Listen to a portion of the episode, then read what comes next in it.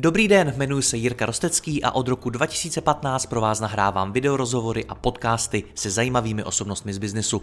Mým cílem je předat vám co nejlepší inspiraci o podnikání a řízení firem, prakticky a dohloubky.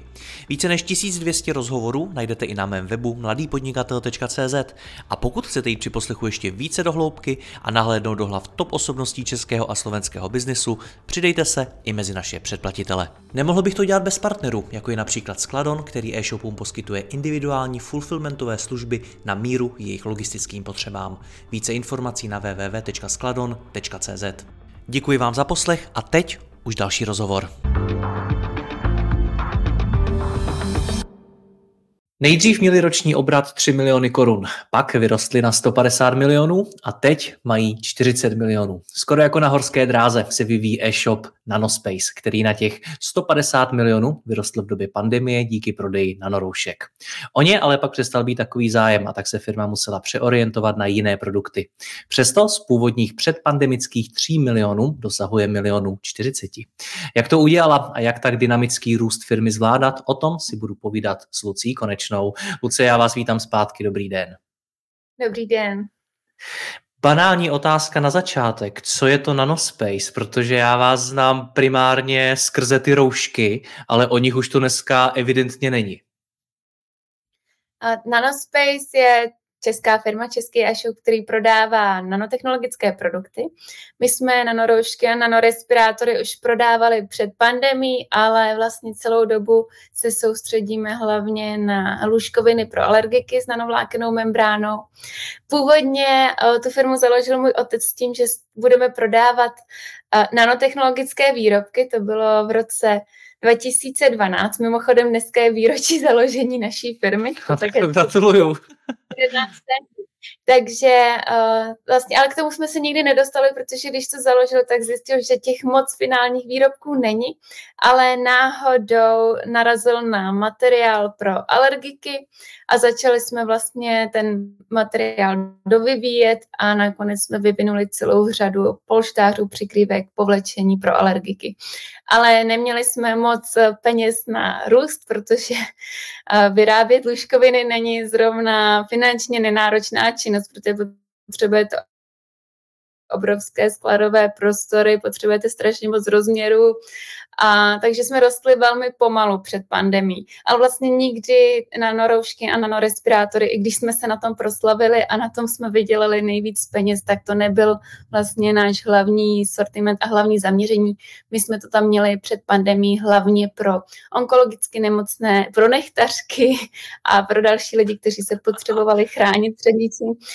Takže um, i celou vlastně dobu pandemie jsme se snažili soustředit na jiné produkty, ale ta pandemie konečně nám dopomohla k tomu, že nyní se máme sice lůžkoviny, ale máme vlastně celý ten sortiment nanotechnologických produktů, takže dnes je Nanospace největší český i světový e-shop s nanoprodukty. Světový dokonce? Mm-hmm. A my jsme vlastně dělali už několikrát rešerši, jestli je nějaký jiný e-shop, který by se zaměřoval hlavně na no, nanotechnologické produkty a žádný jiný jsme vlastně nenašli v takovém rozsahu. Většinou mají buď uh, jenom svůj sortiment, anebo tam mají třeba pár dalších produktů, ale nemají takovou obrovskou škálu, takový portfolio, jako máme my. A čím to je, že žádný takový další neexistuje? Já si myslím, že to je tím, že za prvé za nanotechnologickými produkty často stojí věci, což máme i v Čechách, takže musíte většinou vzít ten produkt a snažit se ho přeložit těm lidem.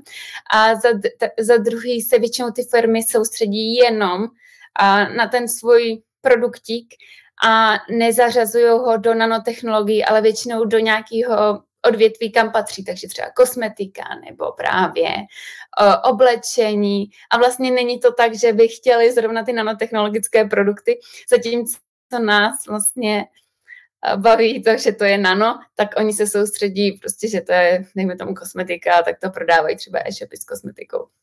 Hmm, takže ta vaše největší odlišnost je co? Šířka sortimentu? Ta naše nej, určitě šířka, šířka sortimentu. My máme vlastně všechny, řekla bych, že máme tak 99% českých nanotechnologických produktů, co jsou na trhu. A to je taky velká zvláštnost českého trhu, že tady je obrovské množství českých firm, které se soustředí na nano, což v zahraničí třeba tolik není. A není to tak in jako v Čechách. Hmm. Přiznám se, že občas uh, u některých firm a tu vaší mezi to trochu řadím, jo, protože když to vidím, prostě 3 miliony před pandemí, pak 150, teď, teď, teď jste přes to na, na 40. Jestli se vám ten růst stal, jestli se vám to přihodilo, nebo jestli jste ho sami udělali, jestli jste sami tu firmu dostali do těch, těch čísel tvrdou prací. Jak byste to, jak byste to popsala vy? Um, my jsme vlastně uh, tehdy v lednu, bylo to kolem 20. ledna, už byli téměř před prodej části firmy investorovi, protože jsme neměli na financování toho růstu a potřebovali jsme tu firmu někam posunout. A tehdy se strhla lavina na, na noroušky. A my jsme byli vlastně z toho ještě víc v háji, protože... To se bavíme o začátku pandemie teda. Přesně tak, měli jsme jednoho zaměstnance, najednou tam bylo tisíce objednávek, teď co s tím, jeden zaměstnanec to nezabalí, dodavatele nedodávali, takže tam vlastně my jsme museli překonat řadu překážek. Za prvý, jak najednou odesílat zboží, jak znova obnovit důvěru těch lidí, že jim to vůbec dojde, protože my jsme měli objednávky na zboží, co jsme neměli, protože ten e-shop byl archaický. To byl velmi tragický e-shop tehdy, tam se dělalo všechno ručně a vlastně my jsme tehdy chytli tu příležitost za si, jak se říká, a snažili jsme se z toho dostat maximum. A já myslím, že velká výhoda byla v tom, že já jsem se živila jako online marketák do té doby. Dělala jsem v online marketingu, nebo dělám už asi 12 let. A vlastně nevěděla jsem o řízení e-shopu vůbec nic. A to tehdy se ukázalo jako velké plus, i když částečně je to mínus, v tom, že já jsem nechtěla dělat nic starým způsobem. Mě hrozně iritovaly věci, že by se třeba mělo ně, faktury, že by se měly manuálně přepisovat do účetnictví. Takže já jsem prostě chtěla, aby to bylo všechno automatizované. Eh, já jsem chtěla, aby, se, aby jsme tam měli umělou inteligenci, aby to fungovalo všechno automaticky. Spojili jsme se s fulfillmentovou firmou, se Skladonem, se kterými spolupracujeme doteď, který zase za nás uh, dělali zásilky, že nám vychystávali všechny balíčky a vlastně snažila jsem se to udělat tak, aby jsme zvládli řízení celého toho e-shopu, kdy my měli jeden den 8 tisíc třeba objednávek, jenom v malinkém týmu. My jsme měli maximálně, myslím, 7 nebo 8 lidí v tom největším a zvládali jsme prostě 8 tisíc objednávek. To 8 tisíc objednávek v sedmi lidech za den? Ty jo, takže uh, to byla obrovská výhoda. Já jsem věděla, že existuje něco jako automatické vyčítání uh, dát uh, v účetnictví, protože jsem chvilku dělala jako marketák pro firmu Digitu a předtím pro Rosum, takže jsem věděla, že to jde, ale netušila jsem, že to je v takových plenkách, ale tím, jak já jsem prostě byla úplně mimo, tak já jsem prostě mlátila hlavou do zdi doslova a říkala jsem, to půjde. Já jsem telefonovala všude okolo, pojďte mi s tím pomoct, nakonec se to nějak podařilo a opravdu naše účetnictví eh, běží automaticky a my tam řešíme jenom takzvané ty špeky. A vlastně jsme měli vždycky jenom jednoho člověka ve firmě, který řešil faktory. Jednoho, plus účetní firmu na, hmm. na takové ty běžné věci. Takže to byla obrovská výhoda a myslím si, že i vlastně Skladon nám obrovsky pomohl, protože tam, jak byly ty obrovské výkyvy, najednou máte 8 tisíc objednávek, druhý den třeba jenom tisíc, pak 500, tak uh, bychom museli strašně propouštět a nabírat lidi a to si myslím, že bychom uh, nezvládli sami. No určitě bychom to nezvládli. A o skladování jsem nic nevěděla. Mně bylo 20, šest, když jsem přebírala řízení firmy tehdy v Dubnu, takže já jsem neměla žádné zkušenosti, ale tehdy se to ukázalo jako výhodný. Hmm, kde jste měli do té doby sklad? My jsme uh, vlastně měli sklad v Domažlici. Já jsem žila v Praze a druhého zaměstnance jsme nabrali v Písku. Takže my jsme byli taková velmi remote firma, že jsme spolupracovali na dálku, což v době covidu vlastně tak musel pracovat každý, takže to nevadilo a teď vlastně uh, máme pořád nějaké sklady v Domažlicích, kde skladujeme materiál, ale už jsme všichni v písku.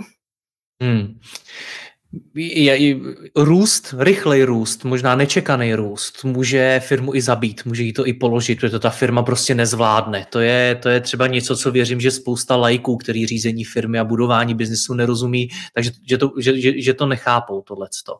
Byli vy jste někdy v situaci, kdy jste jako brutálně rostli a vypadalo to, že to fakt nezvládnete, že to, že to prostě nepřekonáte?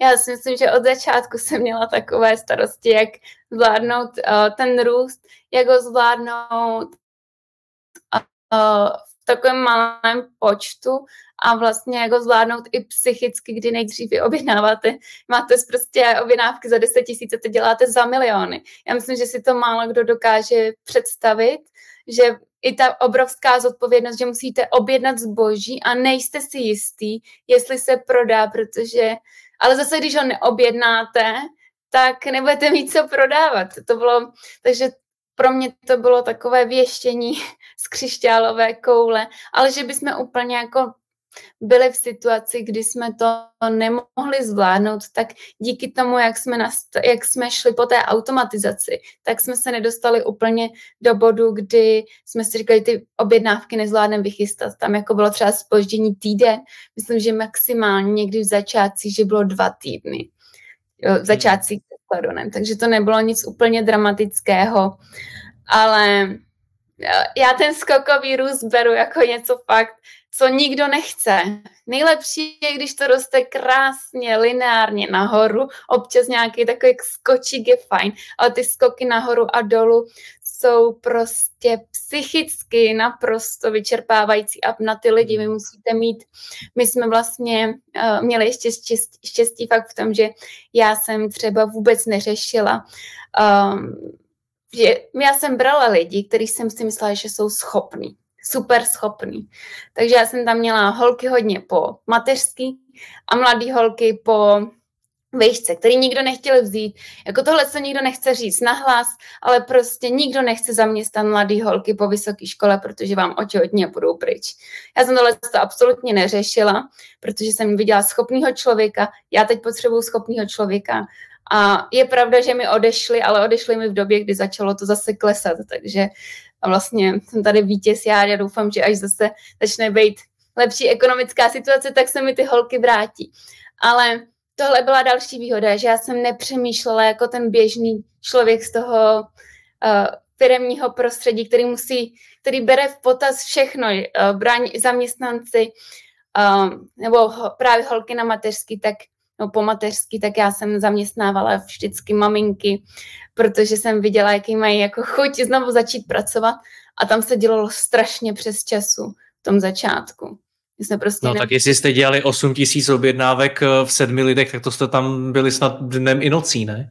No ne, ale jako občas nárazově jsme museli dělat, všichni jsme tam byli dlouho a pak jsme si to nějak jako vynahradili ale byl to, byl to záhul a bylo to fakt o výběru lidí, se kterými pracujete. A nikdo, jako většina mi zůstala. A ty, co jsou na mateřský, tak se chtějí vrátit. Tak... Přežili to, říkáte, jo? Přežili a máme jako, musím říct, že máme naprosto úžasný tým. Radím všem, neberte lidi podle, podle toho, jestli jsou čerstvě ze školy nebo po po mateřský, protože berte podle toho, jestli budou fungovat, protože no, jako lepší, já říkám lepší člověk jenom na rok, jako výborný, než nějakého člověka, který bude pracovat na 50% a vydrží mi tam 10 let. Takže... Já si neumím úplně představit ty skladové zásoby. Když si vezmu, že jste byli firma, která měla problém se zafinancovat, byli jste někdy kolem 3 milionů ročního obratu a najednou vám to vyletělo na 8 tisíc objednávek, eh, objednávek denně kde jste, kde, kde jste vzali ty skladové zásoby, kde jste vzali to zboží, který, který jste prodávali? Tak um, tam z začátku byl obrovský výpadek, kdy neby, nebyly roušky, nanoroušky, nanorespirátory vůbec, ale potom o, už vlastně najeli ty firmy na docela jako velký kapacity, takže tam s tím úplně problém nebyl. Ten problém byl ten první, já nevím, tři, čtyři měsíce, možná šest měsíců, ale to, to šlo docela velmi rychle.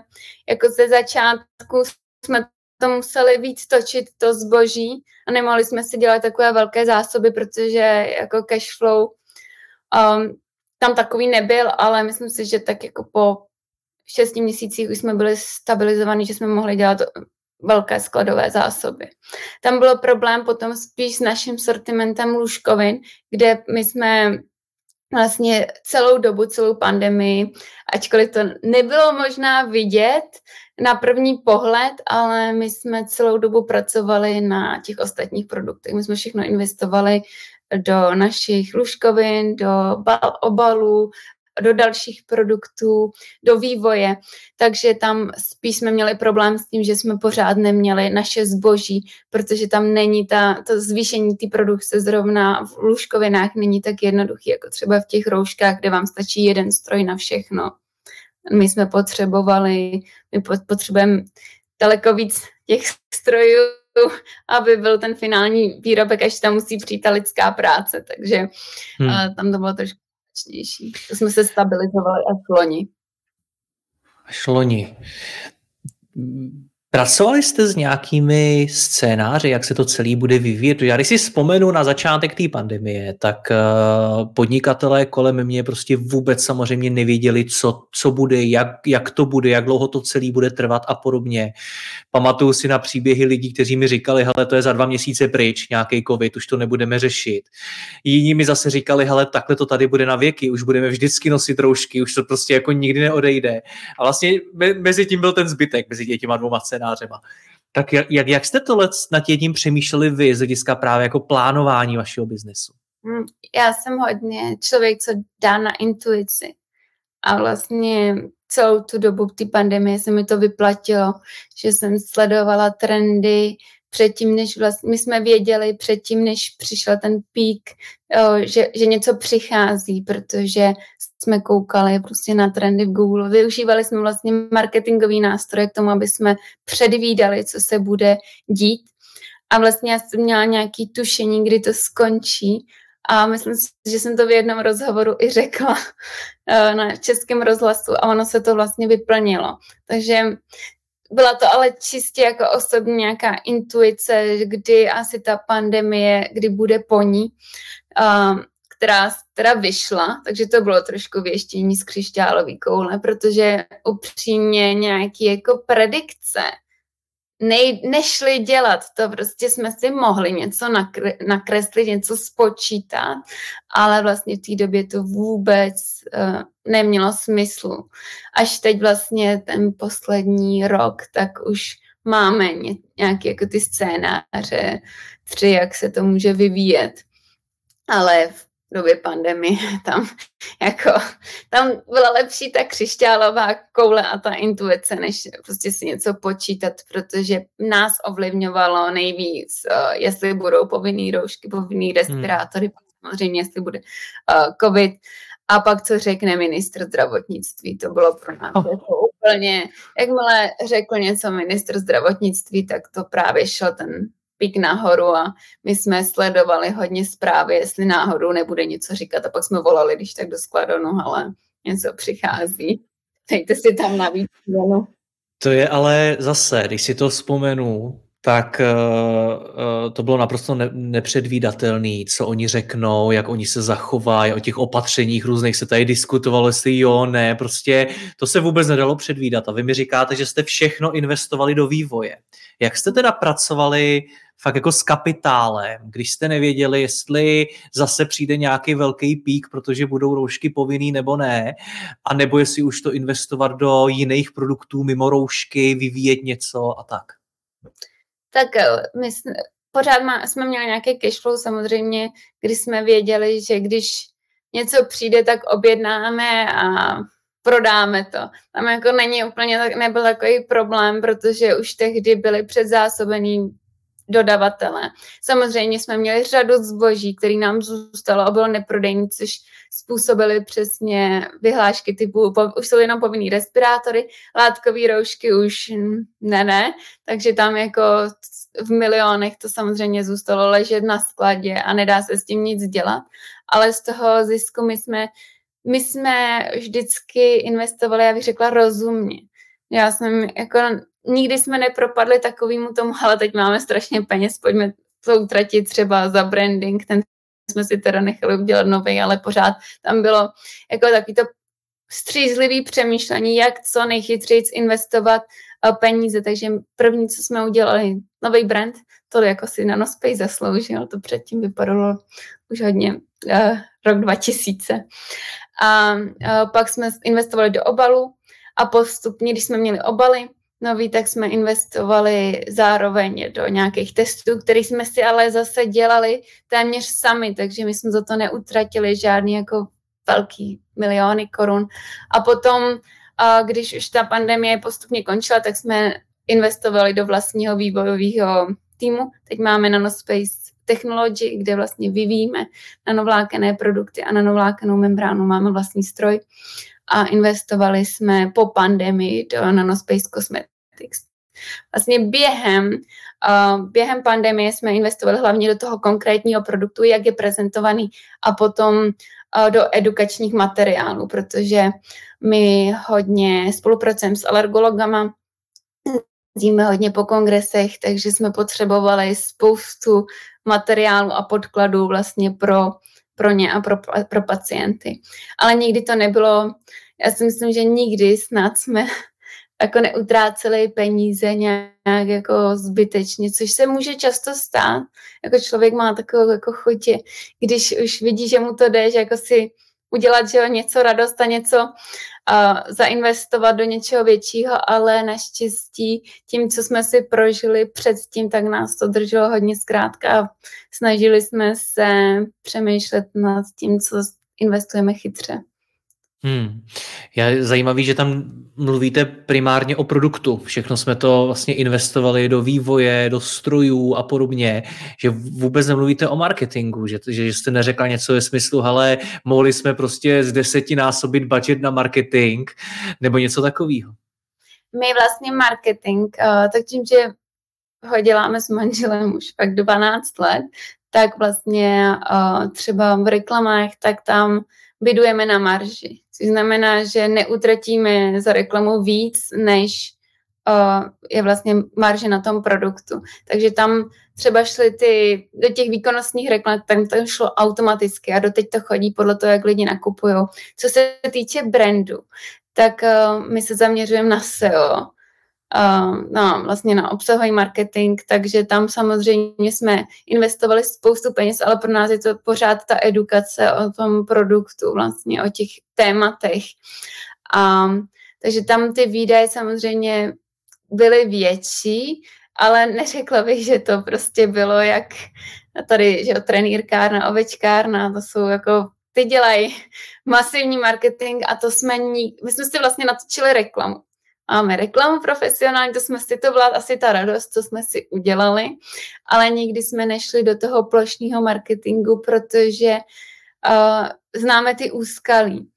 A pokud jste marketáci už takhle dlouho, tak víte, že když uděláte ten plošný marketing, jako nainvestují se strašně peníze uh, do plošného marketingu, tak strašně dlouho jste vlastně v mínusu. To trvá hrozně dlouho, než se přesunete do těch kladných čísel.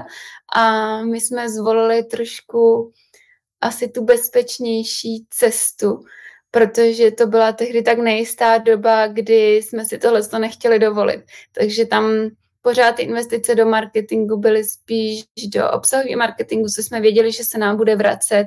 A je to vidět na těch číslech, to je vidět, že se nám to vrací i teď. A tak nebyl to žádný plošný marketing marketing. A to jsou... Co vám dneska generuje, generuje nejvíc eh, objednávek? Uh, víte, co to je asi nejzajímavější, že to budou právě, že si to alergici řeknou mezi sebou, takový to, jak se tomu říkáte, tím, nevím, jaký je pro to název. Prostě, šeptanda. Da, šeptanda. A uh, to, že nás doporučují alergologové, protože ty naše produkty mm-hmm. fakt fungují. A víme, víme, že nás doporučuje více jak 500 českých a slovenských alergologů, protože hmm. k nám to chodí... To se trenýrkárně nestane, no. no, k nám, k nám chodí lidi, že třeba uh, mohli vyřadit tři ze čtyř léků a že už uvažují uh, s tím alergologem, že vysadí i ten posl- poslední. Takže to nejvíc, co generuje, je vlastně ta práce, co jsme udělali na ty edukaci, a pak uh, jsou to ty tradiční kanály, nemáme. Není to žádná televize, nemáme reklamu v televizi, ani se na ní zatím nechystáme, ale je to prostě ta poctivá, pomalá hmm. práce, co jsme dělali za ty roky. Ale pochopil jsem teda správně, že uh, jste nějak navazovali nějaký vztahy, kontakty s těmi alergology vyloženě, eh, s těmi jejich ordinacemi, uh, nebo, nebo to šlo fakt jenom čistě přes tu edukaci, že jste, nevím, psali blog nebo něco takového? Jo, my uh, samozřejmě píšeme blog, uh, mailing, ale tam vlastně jsme jezdili na kongresy, představovali jsme ty produkty, uh, jsme v kontaktu s alergologama, kde my jim dáváme uh, edukační materiály, mají i slovové kupony pro uh, alergiky, ale není to žádná placená spolupráce, je to jenom uh, prostě, že jsme s nima v kontaktu, víme, co řeší ty jejich pacienti a oni znají ty naše produkty a je na nich, jestli to budou doporučovat nebo ne, ale my máme od těch lékařů zpětnou vazbu, že jim že to doporučují, protože to těm lidem pomáhá. Cože mm-hmm. jako co víc může být, než když to funguje, jo. že jo. Takže když to schrnu, tak uh, vaše takový dva největší zdroje růstu, tak uh, jednak jsou ty alergologové a druhá to byla ta pandemie. Mm-hmm. Alergo a jako určitě obsahový marketing obecně. A obsahový marketing. Protože uh, čas dělají určitě ty produkty pro alergiky, ale my teď rosteme nejvíc asi v kosmetice nanovlákený, což je hmm. baví, ale tam je jako tam zase jsou ty kanály spíš v sociální síti. Protože každý produkt má trošku jiný kanál, což je super na tom našem e-shopu. Pokud jste marketák, jak duší jako já, tak nás baví to, že máme vlastně pro každý ten uh, typ produktu trošku jiný kanál hlavní. To je... Jakože to je diverzifikovaný. Jo, že si můžete s tím daleko víc rád, že najdete vlastně, že nejdete pořád jenom někdo dělá jenom Facebookovou reklamu, Instagram, protože ty produkty jsou jenom určení na to. Někdo musí jít zase třeba jako my přes nějaký, jak to říct, nějaký uh, komunitní zaměření nějaký velký než u nás jsou to ty alergologové. Ale my máme tak jako všechno, tak, takže si můžeme s těma eh, marketingovými kanálama dost hrát. Hmm. A jak to děláte v praxi? Protože zase, když máte všechno, tak to musí zabírat spoustu času a práce. V kolika lidech to děláte? Co děláte interně? Jak to probíhá? Uh, nás je teď pět. Na marketing čistě? Ne, na, na, v Nanospace. Okay. A na marketing, marketing si děláme prakticky, uh, mám ve třech lidech, ale tím, že já mám ještě, máme takovou malou agenturu a s manželem marketingovou, tak ještě jako část té práce přesouváme na, na ně. A ještě pak máme samozřejmě PPC specialistů zvlášť a nějaký externisty. Já bych řekla, že na tom marketingu dělá třeba tak šest lidí. Mm-hmm. Ale... Takže to máte s manželem rozdělený jak? Co, co jsou ty práce, ty konkrétní činnosti, které vy dva děláte? Tak on se zabý, on vlastně dělá strategii a rozvoj firmy a finance v Nanospace. A já dělám spíš provoz. A co se týče marketingu, tak tam zrovna v Nanospace, tak tam ten je spíš na mě. Teď už. A on má on má rád některé produkty, některý máme třeba DNA testy, což on miluje všechno kolem uh, biohackingu a tak, tak to třeba jako si zrovna řeší on, ale jinak uh, uh, marketing zrovna v nanospaceu si řeším hlavně já. Hmm. Je teda něco, co outsourcujete z hlediska toho marketingu? Říkala jsi, že máte vlastní agenturu, tak to takové, nevím, do jaký míry to nazvat outsourcingem, asi jo? Jo, tak dá se to asi nazvat, ale všechno si to držíme vlastně pod sebou. Určitě PPC reklamy, ty outsourcujeme, protože my se zaměřujeme hlavně na obsah.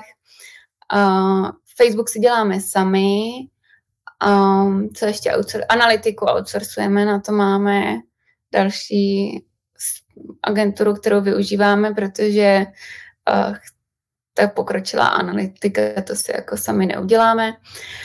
A co ještě outsourcujeme? PR a to asi všechno. Grafiku. Hmm. Grafika máme externího. Vy jste tam tak jako mezi řečí řekla, že máte na skladě roušky za několik milionů, který už nevíte, jestli se prodají. Za kolik milionů je já teď nevím, kolik je to teď, ale nějaké jako miliony tam jsou a jsou to spíš takový ty skořepinové respirátory. A ty látkové roušky, ty tam taky nějaký jsou, ale to byly asi stovky tisíc. To se mi líbí, že to říkáte, říkáte takovým stylem, že vám to vlastně vůbec nevadí. Přitom jednotky milionů byl obrat vaší firmy před pandemií. Tak uh, tě, jako ztráty jsou a co s tím člověk, jako s tím se muselo počítat, to se jako, kdo s tím nepočítal na začátku, nebo aspoň v průběhu té pandemie, tak nepřemýšlel, protože bylo jasné, že to jednou skončí a bylo nejdůležitější prodat toho co nejvíc do té doby. Akorát, že některé produkty se staly neprodejnými už během té pandemie. Prostě přišly ty skořepinový takový ty respirátory, což ty jsou spíš na práci, tak jednu dobu jako se kupovali hodně ale oni moc pohodlní nejsou. A jsou jako bezpečnější, ale pohodlní nejsou. Látkové roušky, tak to se přestalo prodávat ze dne na den. A... Dá se to ještě teda nějakým způsobem zbavit? Když, když jsou to produkty za několik milionů, tak to člověk asi promyslí, co s tím. Jo, tam jsme to řešili, ale ono musíte platit uh, vlastně i, že když to zničíte, musíte zaplatit z toho daň když to darujete, musíte z toho zaplatit pořád jako daně, takže zatím nám to tam leží. My jsme to chtěli darovat, spoustu těch jako produktů, ale ta finanční zátěž byla taková, že prostě to nemůžeme ani darovat, darovat takže zatím nám leží v jedné místnosti v kanceláři uh, hrozně moc no, respirátorů. Ale... Pro zajímavost dáte z hlavy, kolik jste třeba těch roušek a respirátorů prodali? Já tak to z hlavy nedám. Ale... A třeba řádově, jestli, jestli kolik to mohlo být. Já si vlastně vůbec neumím představit, kolik těch eh, roušek a respirátorů vám tak jako mohlo projet s tím skladem, jestli jsou to desítky tisíc, stovky tisíc. No, Jaký... to budou asi, asi to budou spíš stovky tisíc. Ale když je, vezmete, že jsme měli obrat 150 milionů, tak 90% a víc možná 95% z toho byly roušky, respirátory a šátky. Já vím, že jsme prodali kolem 50 tisíc uh, šátků, takových těch antivirových, se hmm. prodávají i teď, na běh je to dobrý v zimě. Pokud běháte, tak to se využije. Ale těch roušek a respirátorů, nevím, jestli jsme to někdy počítali, ale takhle z hlavy. Z hlavy hmm. to nedám. Hodně. Využívá, využívá, plus minus. Využíváte už dneska nějaký externí financování? Uh, jo, měli jsme vlastně, my tím, že máme i vývojovou firmu, uh, tak máme vlastně provozní úvěr a jsem, no vlastně provozní úvěr jenom. Což jsem pochopil, že je taky asi něco, co jste začali až v průběhu té pandemie dělat. To jsme začali využívat až po ní, protože jsme Aha. potřebovali Uh, jako investice do vývoje jsou vysoký a potřebujete mít nějakou hm. finanční No jasně, no. Tím, jak jsme měli vysoký propad, tak jsme měli i uh, vysoký že daně. Tak Hmm. No já se na to ptám i z hlediska banky, protože uh, jak se na vás dívají vůbec banky? Protože pro tu banku jste firma, která měla 3 miliony, pak 150, pak 40. To je, to je jako velký skok, jak, jak, jak to ta banka, která velmi často, záleží jakou banku asi máte, e-commerce úplně nerozumí, nebo to není jako úplně ten jako biznis, se kterým by měla velké zkušenosti, tak uh, jak to tam berou? No, museli, museli jsme to dovy, dovysvětlovat, jako proč máme pokles.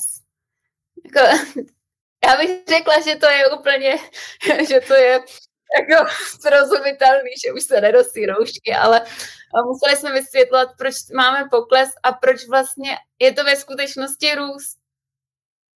Ale hmm. podaří nám to odůvodnit. Tak jako když se člověk nad tím zamyslí, tak uh, ty čísla naše nejsou špatný. Ale já nechci zase říkat, že jsme úplně jako uh, teď v nejlepší situaci, protože jako e-commerce momentálně zažívá těžký období a my to cítíme taky. My sice rosteme uh, ve všech těch kategoriích, kromě roušek a respirátorů, ale vidíme, že reklama je drahá a uh, vidíme, že lidi nemají takovou chuť a prostředky nakupovat.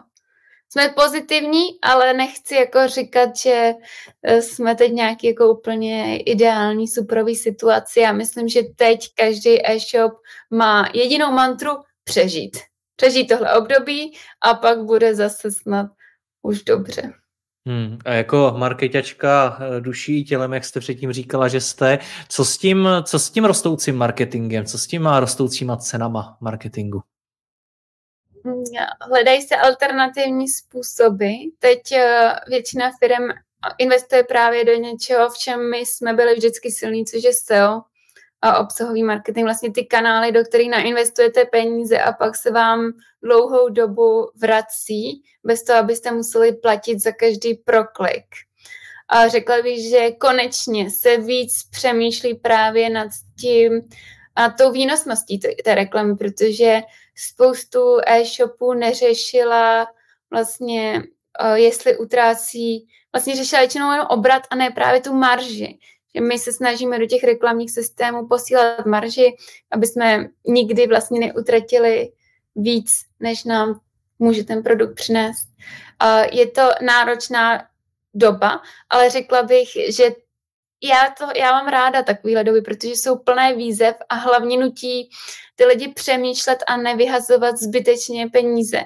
Takže se hledají se, hledají se všechny možné způsoby, všechny možné kanály a takové ty alternativnější a člověk jako nad tím musí víc a kreativnějc uh, přemýšlet. Hmm. Několikrát zaznělo v tom rozhovoru a myslím si, že to je v tom vašem příběhu klíčový a to je ta automatizace. Že možná bez ní byste to nezvládli nebo nezvládli tak, jak jste to zvládli. Uh, už jsme asi i něco řekli, ale stejně, co teda všechno dneska v té firmě automatizujete? A klidně, klidně řekněte, jaký třeba nástroje na to používáte. Tak uh, používáme strašně moc nástrojů. A vlastně naše vedení uh, firmy nebo řízení celé firmy je maximálně digitální, používáme na vlastně uh, účetnictví, tak používáme digitu, máme tam naše padne, padne objednávka, vytvoří se že jo, faktura v ShopTetu a ta se vlastně přes uh, digitu a takové workflow se přesune do účetnictví a tam se všechno automaticky, když všechno je v pořádku a není nikde nějaký problém, tak se to tam spáruje a je to. Takže to je asi k účetnictví. Pak uh, máme Skladon, tak to je fulfillmentová služba, která vlastně, když nám padne zase objednávka do ShopTetu a není tam nějaký problém a je zaplacená, tak se automaticky přenese k ním do systému a oni už ji uh, vyskladní a odešlou. To je, to je super služba. A potom uh, máme samozřejmě automatizace, který teď tolik nevyužijem na komunikaci se zákazníkem, takže máme různé chatboty, používáme třeba SmartSub, kde máme nastavený, aby si lidi mohli proklikat otázky a odpovědi sami. A používali jsme vlastně automatizaci i na telefonní hovory, což už jsme vypli, ale když bylo třeba 500 hovorů denně, tak uh, jsme potřebovali i nějaký automat, protože nás bylo pár a většinou se ptali na, na tu samou otázku, takže to jsme si vytvořili. A to stojí pár korun, já teď nevím, uh, Telfa se to myslím jmenuje. A tam, tam to šlo nastavit, takže jsme tam měli i nějaký automat. Doporučuji všem, kdyby náhodou uh, jste najednou měli stovky hovorů a nemohli to odbavit, tak je důležitý nepustit hned toho zákazníka k vám, když můžete ho nějak jako hmm. častější odpovědi sdělit. A co jsme ještě měli? Používám Supportbox a tam taky máme nějaký předpřipravený odpovědi na nejčastější otázky, což už mi přijde, že to používá asi každý e-shop něco jako Supportbox, protože to urychluje práci s tím zákazníkem. Tam mě se dařilo 500 e-mailů vyřídit za hodinu, takže super. 500 e-mailů za hodinu, to je silný. No, tak oni se ptali pořád vlastně na to, na to samý, nebo tam jsou taky ty typické otázky, jak reklamovat, nebo kdy mi přijde objednávka, což se teď už jako moc neptají, protože nemáme žádný prodlevy. Um, pak tam byly nějaký typic, typický dotazy na produkty, tak to se tam všechno dá přednastavit, což mi přijde jako uh, super urychlení, takže to jsme jenom klikali. Máme Retino na uh, vrácení a reklamace, což je taky dobrá, dobrý nástroj, urychluje práci uh, s reklamacemi. Není to tak, že by to automaticky vyřešilo, ale je to přehledný. A co ještě je super nařízení firmy určitě nám to pomáhá, je Freelo, kdy my vlastně všechny, všechno uh, si vedeme ve Freelu, takže s tím pracuje vlastně každý zaměstnanec, má tam nějaké opakované úkoly, které, takže na nic nezapomene. A to je třeba nástroj, bez kterého si neumíme tu práci představit, že nám to zjednodušuje i přidávání produktů, protože u nás uh, přidat produkty je třeba 40 kroků a každý ten krok má na starost někdo jiný v té firmě a to je nás jenom hmm. pět. Ale všech pět vlastně zasahuje o pět a půl. Pět a půl, tak máme tam i na částečný úvazek. A, tak uh, to je jako super nástroj. A teď nevím, jestli máme ještě něco, něco automatizovaného. Nicméně, pokračujte, co? Používáme samozřejmě umělou inteligenci. Eh, chat GPT naučili se všichni, takže... A na co konkrétně ji používáte? Uh, tak různě třeba, když se někdo ptá na to, uh, jestli je v nějakém krému UV, fakt, UV faktor, tak se holky tam přidají to INCI, což je vlastně složení a zeptají se, jestli tam je něco, co může mít ten UV filtr, tak to je jedna věc, nebo i tam se dají tvořit, že jo, tam nahrajete data, můžou si vytvořit tabulku, takže holky se naučily, nebo na překlady, pomocí toho překládáme, že nám, že si to přeložíme uh, manuálně a potom necháme chat GPT, aby to přepsal líp vlastně v angličtině, takže takhle i holky, co neumí plyně nebo umí jako základy angličtiny, tak zvládnou překládat produkty, aby to měla nějakou hlavu a patu.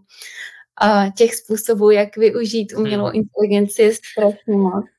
Přijde mi, že to máte takhle nastavený v, t- v hlavě, že eh, budovat tu firmu tak, že spojujete ty, ty různé služby a nástroje a všechno možný tak, aby v ní, v té firmě pracovalo vlastně co nejméně lidí, aby, aby ta firma fungovala do značné míry automatizovaně, aby ty věci dělali lidé na straně těch služeb, a Skladon, Retino a podobně.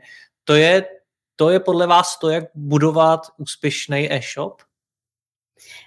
No, já totiž nemám ráda, když někdo dělá nějakou práci jako manuální. Mě, já, ani ne, já nevím, jestli to je správně, ale mě irituje všechno, co mi přijde, že by šlo zautomatizovat a dělá se to manuálně, nebo se to vyklikává. Mě to jako člověka, co uh, nesnáší jakýkoliv repetitivní úkoly, tak mě to vnitřně drásá, tak vlastně se snažím ty zaměstnance motivovat k tomu, aby nic nedělali nějakou takovou složitou cestou, kde se něco bude přepisovat. Mě to úplně jako vnitřně se z toho dělá zle. Takže já nevím, jestli to je nejlepší způsob pro nás určitě, protože já tam, já chci mít zaměstnance, který přemýšlí, ne, který jsou opičky, co tam něco opisují a myslím si, že dnešní doba s tím, jak umělá inteligence pokračuje, tak eh, k tomu vede, že spoustu věcí, co se dělá, že někdo něco někam z jedné tabulky do druhé přepisuje, to je prostě práce, která je naprosto zbytečná a ty lidi budou nepoužitelní. A kde berete ty chytrý lidi? Protože to by samozřejmě chtěl mít ve firmě každý, ale ty nejchytřejší je těžký najít. Tak uh, co pomáhá z hiringu vám? Uh, já bych řekla, že my my dbáme na, na umělecký dojem, vždycky, když přijdou, tak mě je jedno, jak, co dělali předtím. Mě vlastně jako kouknu se na to jejich CVčko, ale nejvíc uh, chci uh, vidět, jak ten člověk zapůsobí na mě a jaký má drive.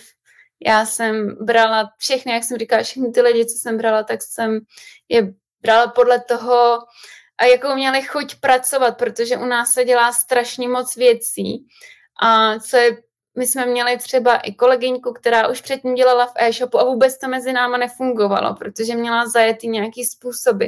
Takže pro mě naopak jsou lepší lidi, co nikdy nedělali v podobném v podobné firmě, protože nemají ty starý způsoby zažitý. A musí být, já říkám, že musí být mladý duchem, protože u nás jako jsme hodně přátelský prostředí, pečeme si navzájem, a, a máme rádi, jako hodně rádi si pomáháme vzájemně a je to taková týmová práce. Takže já jako nemám problém najít kvalitní lidi. Nikdy jsem neměla, vždycky se jich objevilo naopak víc, než jsem mohla přijmout.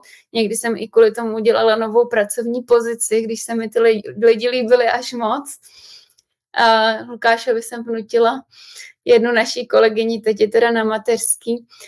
A nejde o to prostě, co ty lidi uměli, protože jako když chtějí pracovat a když se nebojí uh, dělat nové věci, tak takový člověk je pro mě úplně ideální. A možná, že písek je místo uh, zajímavých lidí, i když většina vlastně našich zaměstnanců není z písku, je z, z okolí. Hmm. Kdy chcete být zpátky na těch 150 milionech? tak uh, Uvidíme, jak dlouho bude trvat ta ekonomická situace, ale já doufám, že budeme růst teď. No, teď by to bylo fajn jako zastabilizovat. Takže když teď budeme mít těch 40, příští rok by mohlo být třeba 50 a potom, až už bude nějaká lepší situace, tak hezky jako tam doplout do pár let, ne, že by to bylo zase skokový. Tak já si to představuji tak jako lineárně hezky nahoru a to by bylo fajn, takže klidně tomu dávám pět let, šest. Nevadí mi, když to bude trvat pomalu, hlavně, aby jsme mohli trochu predikovat. Hmm, no jo, to doufám taky, že už nepřijde žádná pandemie nebo něco takového, kvůli který byste vyrostli. Další válka, to jako taky byl obrovský no. zásah. To, bylo... to na vás taky měla vliv, že jste, kvůli ní jste asi nevyrostli, že? kvůli ní jsme, my jsme vlastně ten měsíc, co přišla válka na Ukrajině, tak jsme, já jsem říkala, že jsme prodávali jenom 530, to byly objednávky za 530 korun a byly to jenom krémy na plísně na nohy. Nic jiného se neprodávalo ten měsíc, prostě tam uh, lidi byli, ale já se nedivím, já jsem byla taky úplně paralizovaná, člověk neměl uh, chuť nic nakupovat, ale to byl jeden z nejhorších a nejtěžších měsíců, protože tam to, to vypadalo jako Armageddon. Na mark- ve všech marketingových tůlech to vypadalo strašně, ale no, já to zažil asi každý v tu dobu. Hmm. Tak snad už takové události nebudou chodit a svět bude v pořádku. Luci, já vám moc děkuji za rozhovor, ať se vám daří naslyšenou. A já děkuji za pozvání. Děkuji vám za poslech tohoto rozhovoru a zvu vás i mezi naše předplatitele. Tvořím pro ně speciální rozhovory se zkušenými podnikateli, manažery, freelancery a dalšími profíky ze světa biznisu. V tématech jdeme ještě hlouběji a připravujeme pro vás konkrétní praktické zkušenosti z podnikání. Snadno tak objevíte cené zkratky a informace, které vám pomohou ve vašem biznesu. Více zjistíte na www.mladýpodnikatel.cz lomeno předplatné. Děkuji vám a zase někdy naslyšenou. Jirka Rostecký.